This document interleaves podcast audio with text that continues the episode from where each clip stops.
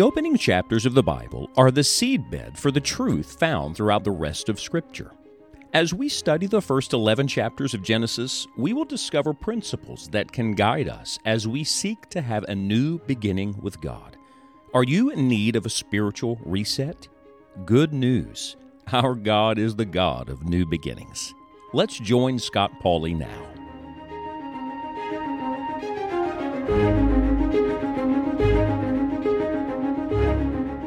Someone has rightly said that life is a series of new beginnings. I love that because I can testify and tell you that life is a series of transitions.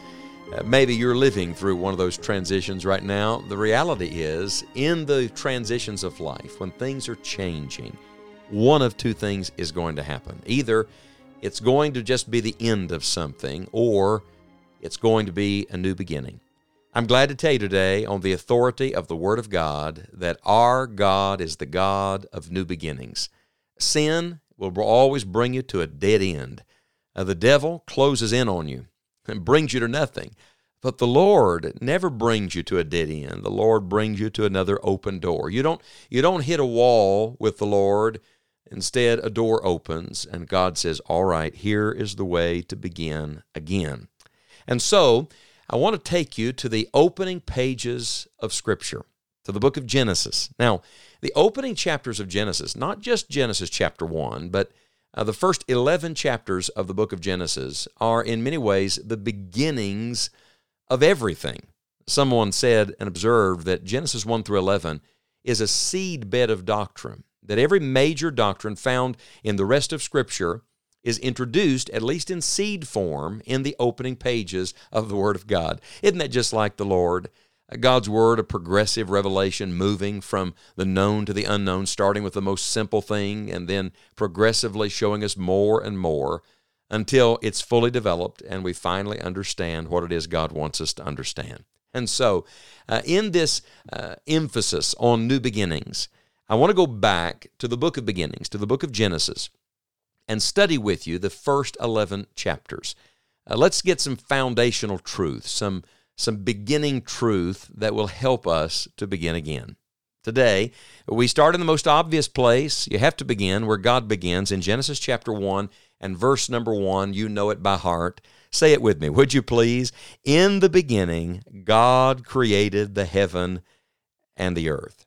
And so, in the very first verse of Holy Scripture, uh, we have introduced to us not only God, but God's great desire and design for all of us. Now, these are the basics, the, the building blocks, the beginning principles. What are they? Well, first of all, we learn that God is, because the Bible simply states, in the beginning, God. Don't begin with the reality around you. Begin with the reality before you and above you. Begin with God. Everything begins with God. Scripture does not seek to prove to us the existence of God, it simply states it. And you will have to either accept it or reject it. You'll either have to believe what the Bible says or say, No, I don't believe that at all. But if you're going to take God at His word, and I recommend that you do, then you must begin with this God is. He is the eternally existent one. You see, this world has a beginning. But God has no beginning because He's the everlasting one. The oldest psalm in the Bible, Psalm 90, written by Moses, says, From everlasting to everlasting, thou art God. Uh, literally, the word everlasting means vanishing point. So, from one vanishing point to the other vanishing point, God is God. Uh, go back before all of uh, the world was created, before time existed, and God is. Go all the way to the end, fast forward to the end of the story when the world burns up and everything disappears that is familiar to us, and God will still be. He is the eternal God. The, the parallel to this, of course, in the New Testament is John. Uh, John chapter 1, verse number 1 says, In the beginning was the Word, and the Word was with God, and the Word was God. The same was in the beginning with God. All things were made by Him, and without Him was not anything made that was made. In other words, the Lord Jesus Christ, the eternal Son of God, did not begin at Bethlehem, uh, but he was there before the creation of the world in the beginning. And so we start here. We start with the very presence of God, that He existed, eternally existed before this world was created.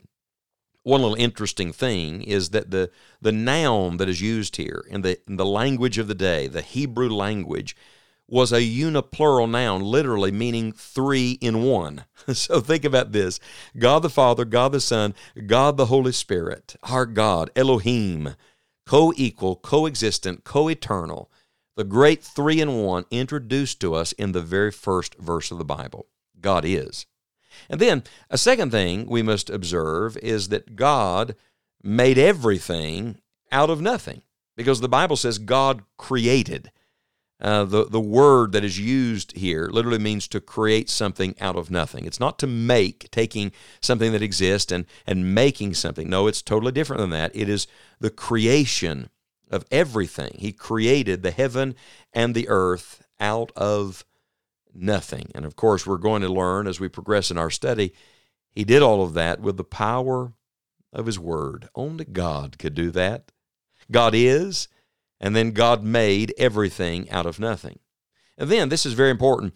Not only is it true that God is and God made everything out of nothing, but God made everything in order for us to know Him. Think of this the visible was created so we could come to know the invisible God. What we see was created to reveal the plan and purpose and power of Almighty God. In the beginning, God created the heaven and the earth. You see, all of earth and all of the heavens declare the glory of God. Everything around us testifies to the existence of the Creator God. Now, we know that Christ is the final full revelation of the Creator. He, he literally brings heaven to earth in order to bring earth to heaven. But in the beginning, in the beginning, God created the heaven and the earth. Do you see God's presence? God is. Do you see God's power? God made everything out of nothing. He's the beginning of every good thing. James said in James 1:17 that every good and perfect gift comes down from above, from the Father of lights, in whom is no variableness, neither shadow of turning. And then do you see God's purpose? God made everything with this this objective that we would come to know him and love him and worship him. May I just tell you, only God can create something beautiful out of nothing. The first characteristic of God revealed here is His power. I don't know what you're dealing with today, what your nothing is, but I just want to remind you that nothing is too hard for the Lord, that all things are possible with God. Dear listener, those of us who are living right now, it seems, on the edge of eternity, on the verge of the book of Revelation, need to start paying more attention to Genesis. Because the only way to go forward is to go back.